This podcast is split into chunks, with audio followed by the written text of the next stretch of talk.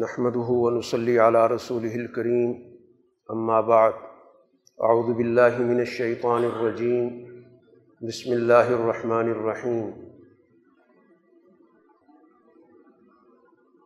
في بيوت أذن الله أن ترفع ويذكر فيها اسمه، يسبح له فيها بالغدو والآصال رجال. رجال لا تلهيهم تجارة ولا بيع عن ذكر الله وإقام الصلاة وإيتاء الزكاة.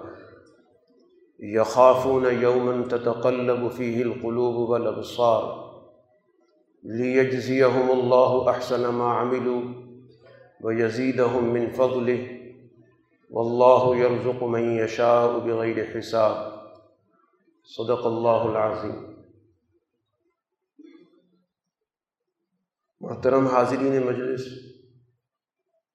آج ہم ایک بہت ہی اہم موقع پر جمع ہیں کہ اللہ تعالیٰ نے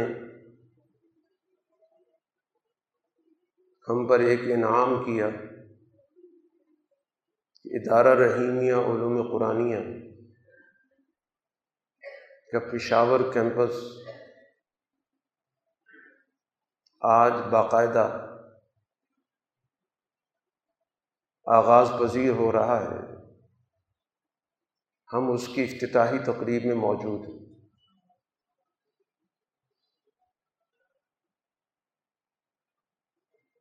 اداروں کا وجود، اداروں کا قیام بنیادی طور پر اس بات کی علامت ہے کہ دین اسلام کی بنیادی سوچ، فکر، اجتماعیت کے گرد گھومتی ہے۔ اجتماعیت دین کا ایک بڑا بنیادی اساسی ستون دین اسلام نے آغاز سے ہی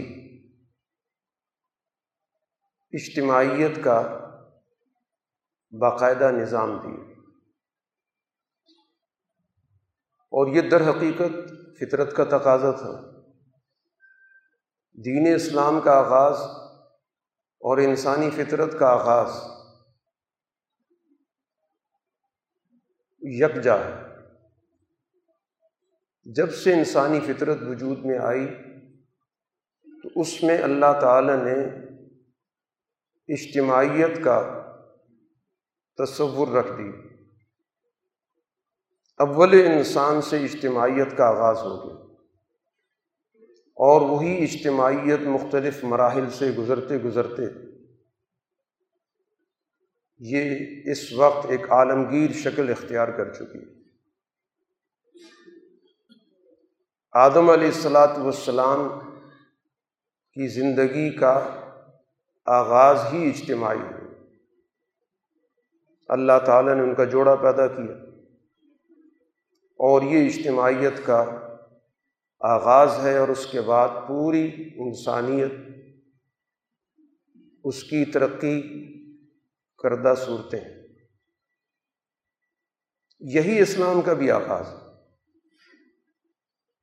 اسلام کوئی ایسی چیز نہیں کہ انسانی سوسائٹی کہیں پہلے وجود میں آ گئی اور اس کے بعد اسلام آیا۔ عمومی طور پر جب ہم تاریخ کی کتابیں پڑھتے ہیں یا تاریخ لکھنے والے تاریخ لکھتے ہیں،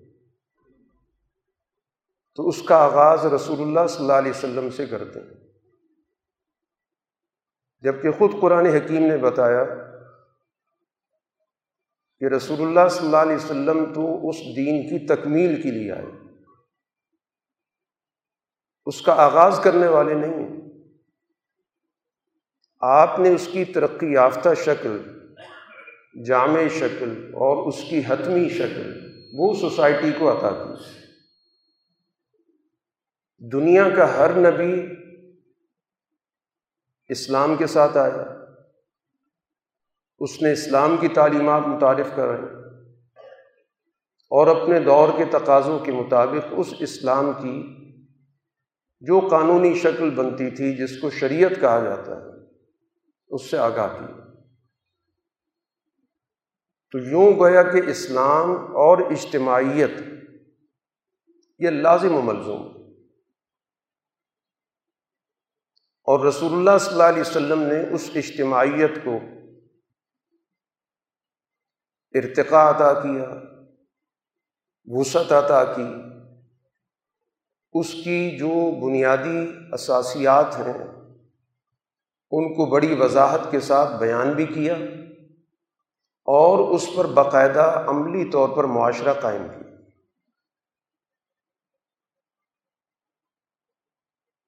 وہ معاشرہ جس کا مقصد کل انسانیت کی فلاح تھی۔ ایک بٹے ہوئے معاشرے کو، ایک بکھرے ہوئے معاشرے کو آپ نے یکجا کیا۔ اس اسلام کے عنوان سے پوری دنیا میں آپ کو بہت سارے مذاہب ملیں گے۔ ہر مذہب کوئی نہ کوئی شخصی تعارف رکھتا ہے، کوئی جغرافیائی تعارف رکھتا ہے، کوئی زمانی تعارف رکھتا ہے۔ لیکن جو سچا دین ہے وہ تعارف رکھتا ہے انسانی فطرت کے تقاضوں کو پورا کرنے کے حوالے سے۔ آپ کو مسیحیت کا عنوان ملے گا، عیسیٰ علیہ السلاۃ والسلام سے نسبت۔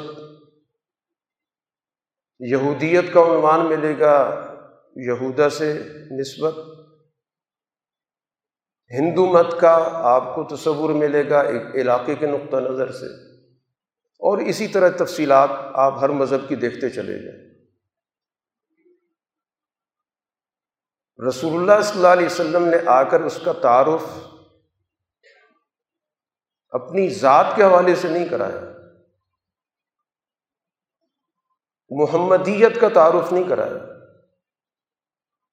مصطفیت کا تعارف نہیں کرایا۔ اسلام کا تعارف کرایا۔ یہ الگ بات ہے کہ اس اسلام کا جو آخری ایڈیشن ہے وہ یقیناً محمدی بھی ہے، مصطفی بھی ہے۔ لیکن آپ نے جو تعارف کرایا وہ کیا ہے؟ وہ اسلام کا تعارف کرایا۔ کہ اعلیٰ الہامی اصولوں کے سامنے انسان کا اپنے آپ کو اطاعت کے لیے پیش کرنا، فطرت کے تقاضوں کے سامنے سر جھکانا، اس کا نام اسلام ہے۔ جس میں کسی قسم کی کوئی شخصی، کوئی علاقائی، کوئی جغرافیائی، کوئی زمانی نسبت آپ کو نظر نہیں آتی۔ یہی اس بات کی علامت ہے کہ اسلام در حقیقت فطرت کی آواز ہے۔ اور ہر دور کے اندر وہ فطرت کے تقاضوں کی، تکمیل کی ذمہ داری قبول کرتا ہے اور ان ذمہ داریوں کو اس نے بخوبی ادا کیا۔ رسول اللہ صلی اللہ علیہ وسلم جب دین کے غلبے کا مشن لے کر آئے تو وہ در حقیقت سوسائٹی کو فطرت کے تقاضوں سے روشناس کرانے آئے اور ان تقاضوں کی اساس پر اجتماعیت کا نظام قائم کرنے آئے اور اس کے مقابلے پر اتنی بھی خلاف فطرت نظام تھے ان کو ختم کرنے آئے۔ اسی کو غلبہ دین کہتے ہیں۔ اور یہ مشن رسول اللہ صلی اللہ علیہ وسلم کے اول دن سے متعین ہے۔ جب رسول اللہ صلی اللہ علیہ وسلم نے اعلان نبوت کیا، بے ست آپ نے عام اس کا اعلان کیا۔ بے ست عمومی سب کے سامنے اپنے اس پیغام کا اعلان کیا۔ جب اللہ تعالیٰ نے آپ سے کہا کہ فس دا بما تو عمر کہ جس چیز کا آپ کو حکم دیا جا رہا ہے، اب آپ اس کا چرچا کریں۔ اس کا علل اعلان ذکر کریں۔ تمام لوگوں تک اپنی آواز پہنچائیں۔ تو رسول اللہ صلی اللہ علیہ وسلم نے وہ اعلان عام کیا جس کا ہم عام طور پر تذکرہ سنتے ہیں کہ کوہ صفا پہ کھڑے ہو کر آپ نے دعوت عام دی۔ الیہ جا عباد اللہ اللہ کے بندوں متوجہ ہو جاؤ۔ یہ اس دور کا میڈیا تھا جس کے ذریعے لوگوں تک بات پہنچائی جاتی تھی کہ جب بھی کوئی بہت اہم اعلان کرنا ہوتا تھا تو وہ اس کوہ صفا پہ کھڑے ہو کر اعلان ہوتا تھا۔ اور وہاں سے آواز پوری وادی میں گونجتی تھی۔ اور جس جس کے کان میں آواز پڑتی تھی وہاں پہنچ جاتا تھا۔ تو رسول اللہ صلی اللہ علیہ وسلم کی آواز جب لوگوں کے کانوں تک پہنچی، تو آپ کا اس سوسائٹی کے اندر جو کردار تھا، اس کردار نے ہر سننے والے شخص کو اس بات کی طرف توجہ دلائی کہ وہ آپ کی بات آ کر سنیں۔ کیونکہ آپ کی شخصیت اس سوسائٹی کے اندر اعلان نبوت سے پہلے بھی مکمل طور پر ایک سماجی شخصیت تھی۔ آپ کی ایک بھرپور سماجی زندگی تھی۔ آپ نے سوسائٹی سے کٹ کی زندگی بسر نہیں کی۔ معاشرتی معاملات میں اپنا اپنا کردار ادا کیا۔ لوگوں کے جھگڑے نمٹائے۔ تنازعات میں اپنا فیصلہ کن کردار ادا کیا۔ لوگوں کے حقوق کی حفاظت کی۔ حضرت خدیجہ رضی اللہ تعالی عنہ کے الفاظ میں آپ کی زندگی وقف تھی کمزور لوگوں کے حقوق کی حفاظت کے لیے۔ جو نادار لوگ ہیں ان کے لیے وسائل مہیا کرنے کی مصیبت میں گرے گئے لوگوں کو اپنے پاؤں پر کھڑے کرنے کی اس لیے جب لوگوں کی کانوں میں آپ کی آواز پہنچی تو اجتماع ہو گیا۔ اور اس اجتماع کے سامنے جو آپ نے دعوت رکھی تھی، وہ دعوت بالکل واضح الفاظ میں مستقبل کے تمام نتائج پر مبنی ہے۔ ایسا نہیں ہے کہ رسول اللہ صلی اللہ علیہ وسلم نے ایک محدود دعوت دی پھر نتائج حق میں آئے تو پھر آپ آگے چل پڑے۔ پھر کوئی صورت حال آپ نے موافق دیکھی تو اگلی بات کر دی۔ پہلے دن سے ہی آپ نے اپنا پورا عمل واضح کیا۔ یہی اس بات کو بتاتا ہے کہ رسول اللہ صلی اللہ علیہ وسلم کا مشن اول دن سے متعین ہے۔ چنانچہ جب آپ نے ان کو دعوت دی کہ تم سب کلمہ توحید قبول کرو۔ لا الہ الا اللہ کی دعوت دی۔ تو آپ نے اس کے تین نتائج ذکر کیے۔ پہلا نتیجہ تو یہ کہ تمہیں کامیابی حاصل ہوگی۔ اور یہ ایک ایسی بات ہے کہ جس کی طلب ہر انسان کے اندر موجود ہے۔ ہر انسان کامیاب ہونا چاہتا ہے۔ یہ اس کی فطرت کا تقاضا ہے۔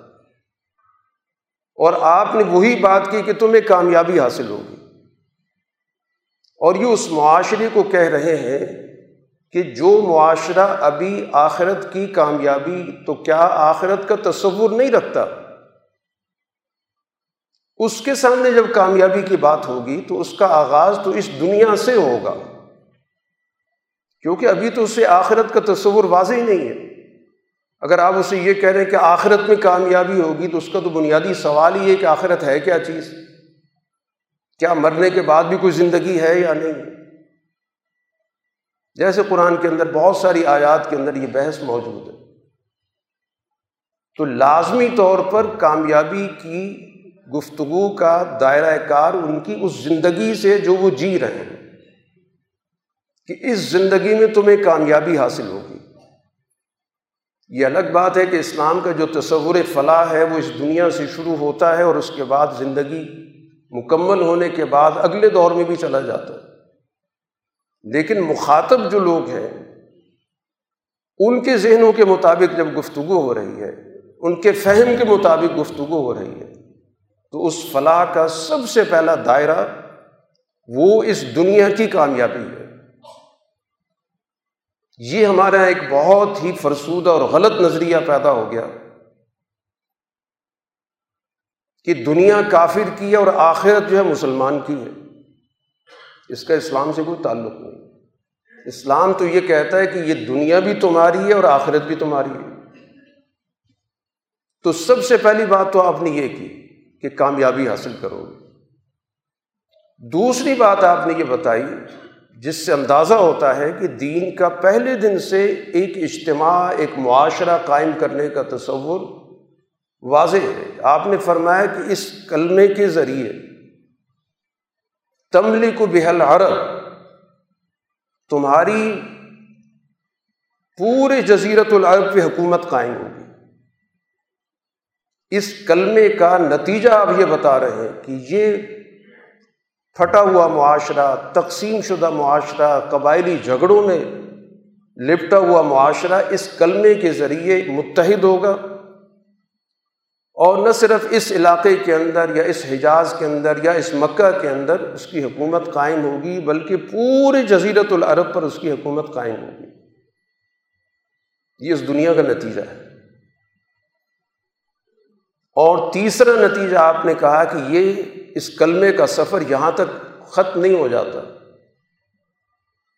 تدین و بحل عجم جو غیر عرب علاقے ہیں، جن کو اجمی علاقے کہا جاتا ہے، وہ سارے کے سارے اس کے نظام کے تابع ہوں۔ یہ رسول اللہ صلی اللہ علیہ وسلم کی وہ اعلان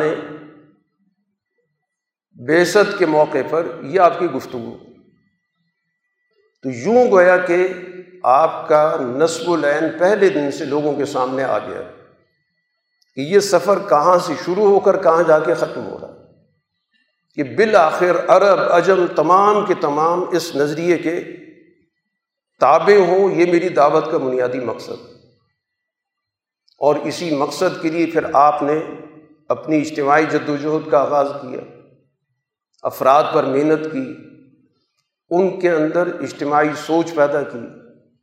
ان کے اندر اجتماعی تعلیم و تربیت کا سلسلہ قائم کیا اور اسی مکہ مکرمہ کے اندر۔ ویسے تو سب سے بڑا مرکز پوری دنیا کا مرکز مسجد حرام ہے، لیکن مسجد حرام کا ماحول اس بات کی اجازت نہیں دیتا تھا کہ رسول اللہ صلی اللہ علیہ وسلم کی وہاں پر دعوت کو سنا جائے یا اس دعوت پہ کوئی اجتماع ہو۔ جس کی وجہ سے آپ نے صحابہ کرام کے جو مختلف گھر تھے، وہ بطور مرکز کے متعارف ہوئے۔ ان میں سب سے اہم ترین جو مرکز تھا، وہ دار ارقم کا تھا۔ حضرت ارقم بن ابی ارقم مخزومی صحابی ہیں، بنو مخزوم سے تعلق ہے۔ یہ دار ارقم مسلمانوں کا اجتماعی مرکز بنا۔ اس دور کے اس نظام کے مقابلے پر جو دار الندوہ موجود تھا۔ دار الندوہ جس میں قریش کے اشراف جمع ہو کر فیصلے کرتے تھے۔ یہاں پر دار ارقم صحابی کے گھر میں کافی گنجائش تھی۔ کافی لوگ وہاں جمع ہو سکتے تھے۔ اور اس کا محل وقوع بھی ایسا تھا کہ وہاں پر لوگوں کے آمد و رفت عام طور پر نظروں سے اوجل رہتی تھی۔ یہ بالکل کوہ صفا کے ساتھ اس کی مچھلی کی سمت میں واقع تھی۔ یہ رسول اللہ صلی اللہ علیہ وسلم نے وہ مرکز قائم کیا۔ یہاں پر لوگ جمع ہوتے تھے۔ رسول اللہ صلی اللہ علیہ وسلم سے تعلیم حاصل کرتے تھے۔ آپ سے تربیت پاتے تھے۔ خود رسول اللہ صلی اللہ علیہ وسلم بھی یہاں پر مقیم ہو گئے اور اسی طرح وہ صحابہ جن کو اپنے اپنے ماحول کے اندر دباؤ کا سامنا تھا، تشدد کا سامنا تھا، انہوں نے بھی اس گھر کو اپنا مرکز بنا لیا۔ تو یوں گویا کہ مسلمانوں کی اجتماعیت کا جو ابتدائی دور ہے وہ ایک مرکز سے وجود میں آتا ہے۔ اور صحابہ کرام یہاں پہ جمع ہوتے تھے۔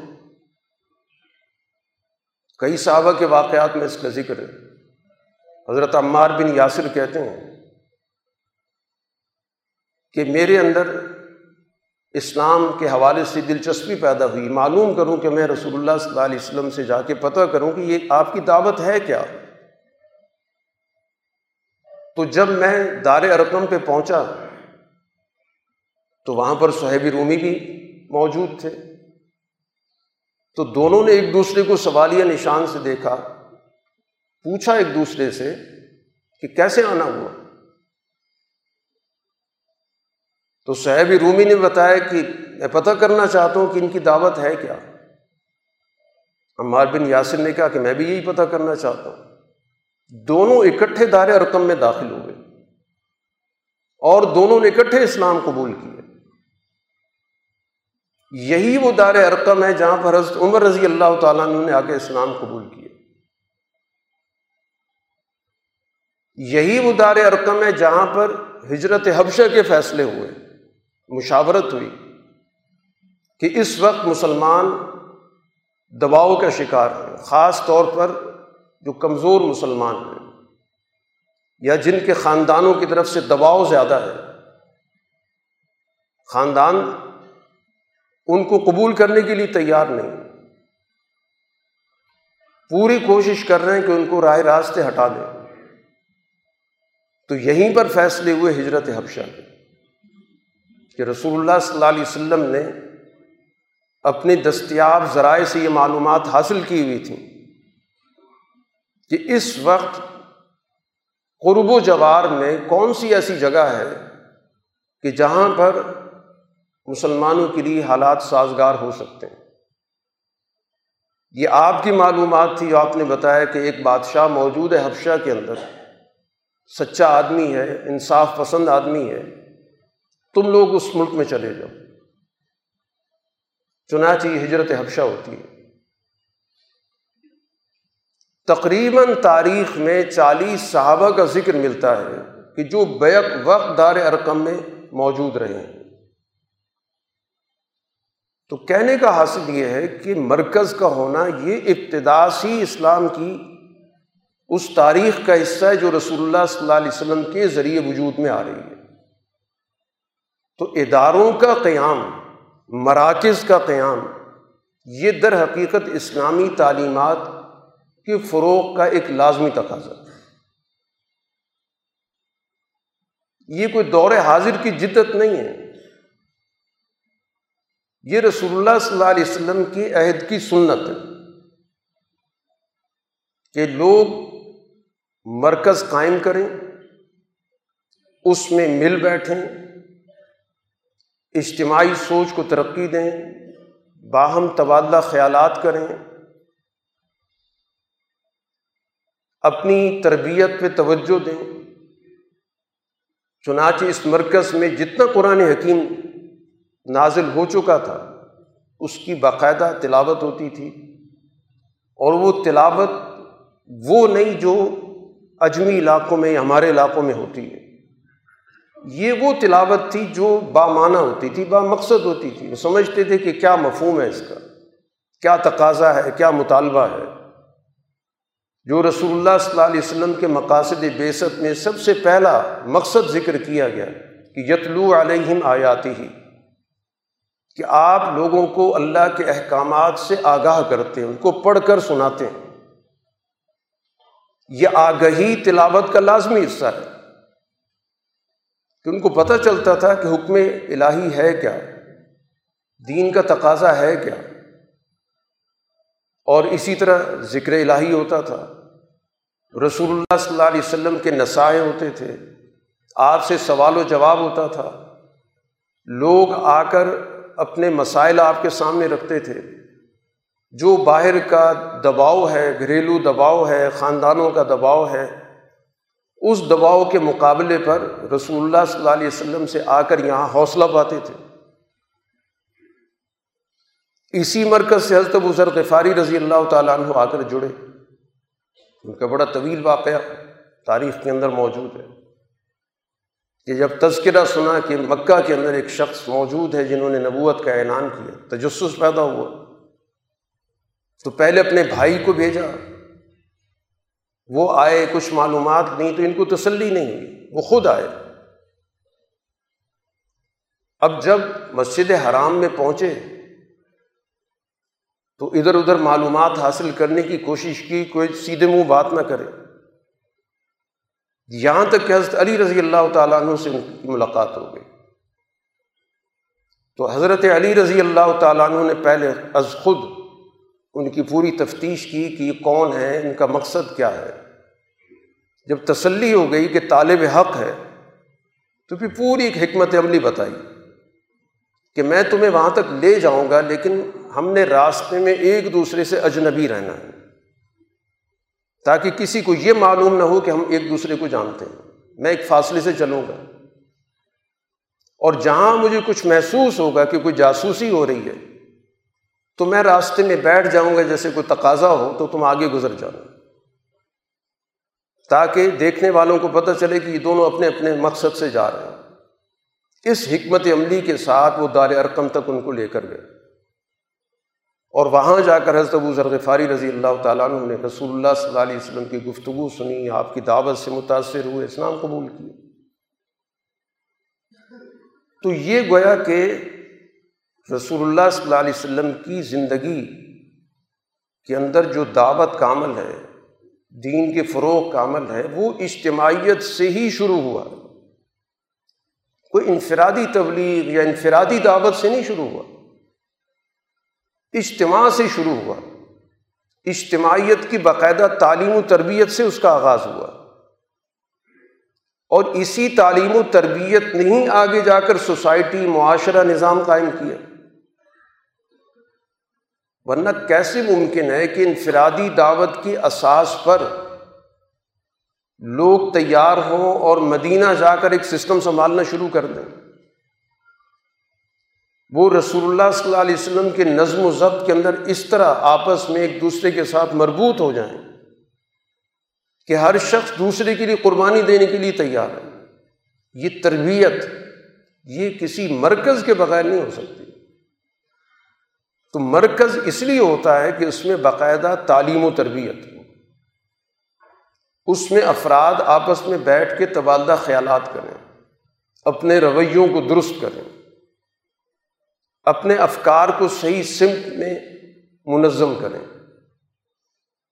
اپنی کمزوریوں کی اصلاح کریں۔ تو اگر مراکز آباد ہوں گے تو اسی سے اجتماعیت پھوٹتی ہے۔ مدینہ کا نظام آنند فانند نہیں قائم ہوا۔ اس کے پیچھے تیرہ سالہ جد و جہد ہے اور وہ اجتماعی جد و جہد ہے وہ جد وجہد جس میں پہلے دن سے بتا دیا گیا کہ اس جد وجہد کا جو نتیجہ ہے، اس دنیا کے اندر تم نے پیدا کرنا اور وہ معاشرے کے اندر قومی نظام قائم کرنا ہے۔ اور پھر اس کے نتیجے میں بین الاقوامی نظام قائم کرنا ہے۔ یہ رسول اللہ صلی اللہ علیہ وسلم کا ایک واضح نصب و لین تھا۔ یہ بات کے ادوار میں غلط فہمیاں پیدا کی ہیں کہ اتفاق سے رسول اللہ صلی اللہ علیہ وسلم نے ریاست قائم کی۔ حسن اتفاق ہے۔ حالات ایسے پیدا ہو گئے تو آپ کو موقع مل گیا کہ آپ نے ایک نظام کھڑا کر دیا۔ ورنہ آپ کے پیش نظر اس طرح کی کوئی چیز نہیں تھی۔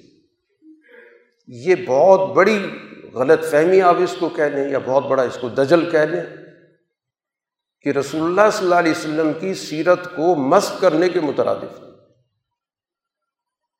گویا آپ یہ بات کہہ کر یا تو اس کے نتائج کو جانتے نہیں ہیں کہ اس کا نتیجہ کیا نکلے گا، یا آپ اس کے نتیجے سے اچھی طرح واقف ہیں کہ رسول اللہ صلی اللہ علیہ وسلم کو گویا آپ موقع پرست ثابت کر رہے ہیں کہ آپ نے موقع سے فائدہ اٹھا لیا۔ اور یہ وہ سوچ ہے جس پہ باقاعدہ دنیا کے اندر لٹریچر لکھا گیا۔ یورپ کے اندر جو ماہرین اسلام کہلاتے ہیں۔ مستشرقین، انہوں نے باقاعدہ اس سوچ کو پروان چڑھایا کہ رسول اللہ صلی اللہ علیہ وسلم کی جو زندگی تھی، آغاز میں ایک مسلح کی تھی، مبلغ کی تھی، ایک وائز کی تھی، ایک معلم اخلاق کی تھی۔ اور جو ہی آپ کو مدینہ جا کر حالات سازگار ملے، تو یہ ساری حیثیتیں پس منظر میں چلی گئیں۔ اور پھر وہاں سے ایک حاکم نکلا۔ ایک ریاست کا نظام چلانے والا نکلا، ایک جنگ کرنے والا نکلا، دنیا کو فتح کرنے والا نکلا۔ تو یہ ساری سوچ اس لیے پیدا کی گئی کہ یہ ثابت کیا جائے کہ رسول اللہ صلی اللہ علیہ وسلم کا کویا پہلے دن سے کوئی جامع تصوری دین نہیں تھا۔ اور یہ حقائق کے بالکل منافی۔ ہے تو ہمیں اپنی صحیح تاریخ کا اور صحیح سیرت کا علم ہونا ضروری ہے۔ اس مقصد کے لیے ظاہر ہے ہمیں تعلیم و تربیت کی ضرورت ہے۔ اس کے لیے اپنا، اپنی سوچ، اپنا ویژن بہتر بنانے کی ضرورت ہے۔ اور اسی مقصد کے لیے ادارہ وجود میں آیا۔ ادارہ رحیمیہ علوم قرآنیہ کا بنیادی مقصد ہی یہی کہ نوجوانوں کو اپنی اصل سے جوڑا جائے۔ جو حضرت امام مالک رحمۃ اللہ علیہ نے بات کی تھی کہ امت کے آخری دور میں بھی اصلاح کا، بہتری کا وہی طریقہ ہوگا جو اول دور میں تھا۔ ہمیں اس سے واقفیت پیدا کرنی ہے۔ اور یہی اس ادارے کا مقصد ہے۔ ان مراکز کا یہ بنیادی مقصد ہے۔ تو جب ہم اس سوچ کے ساتھ، اس فکر کے ساتھ اس ادارے سے وابستگی اختیار کریں گے۔ تو ہماری دینی سوچ جامعت کے ساتھ آگے بڑھے گی۔ ہمارے اندر اجتماعیت پیدا ہوگی۔ ہمارے اندر اجتماعی اخلاق پیدا ہوں گے۔ ہمیں اس دنیا کے اندر دین کو غالب کرنے کی جو سوچ ہے، اس کو منظم کرنے میں مدد ملے گی۔ اور پھر ہمیں پتہ چلے گا کہ آج کے دور کے اندر دین کے غلبے کے تقاضے کیا ہیں۔ آج کے چیلنجز کیا ہیں۔ اور ہمارا دین رسول اللہ صلی اللہ علیہ وسلم کی سیرت اور اس پر جماعت صحابہ کی سیرت، پھر پوری ہماری ایک غلبے کی دور کی تاریخ، وہ ہمیں کس طرح آگے بڑھنے میں مدد دیتی ہے؟ آج کے تقاضوں کے حوالے سے دین ہماری کیا رہنمائی کرتا ہے؟ تو انشاءاللہ یہ مراکز قائم رہیں گے، ان سے ہماری وابستگی جتنی بڑھے گی، تو ہمیں ان مراکز کے ذریعے اپنی سوچ کو مزید ترقی کی طرف لے کے جائیں گے۔ ان مراکز کے ذریعے ہماری سوچ ہماری اپنے لیے بھی بہتری کا باعث ہوگی اور ان شاء اللہ اجتماعی کردار کے حوالے سے بھی ہم اپنے آپ کو منظم کر سکیں گے۔ اللہ تعالیٰ ہماری یہاں کی اس حاضری کو قبول فرمائے اور اس کے نتیجے میں ہم اس قابل ہوں کہ آج کے دور میں دین کی اجتماعیت کی سوچ پر اپنے آپ کو منظم کر کے دین کو غالب کرنے کے لیے ہم میدان کے اندر اپنا وہ کردار ادا کریں جس مقصد کے لیے اللہ تعالیٰ نے ہمیں اس دنیا کے اندر بھیجا ہے۔ باخر دعوانا الحمد للہ رب العالمین۔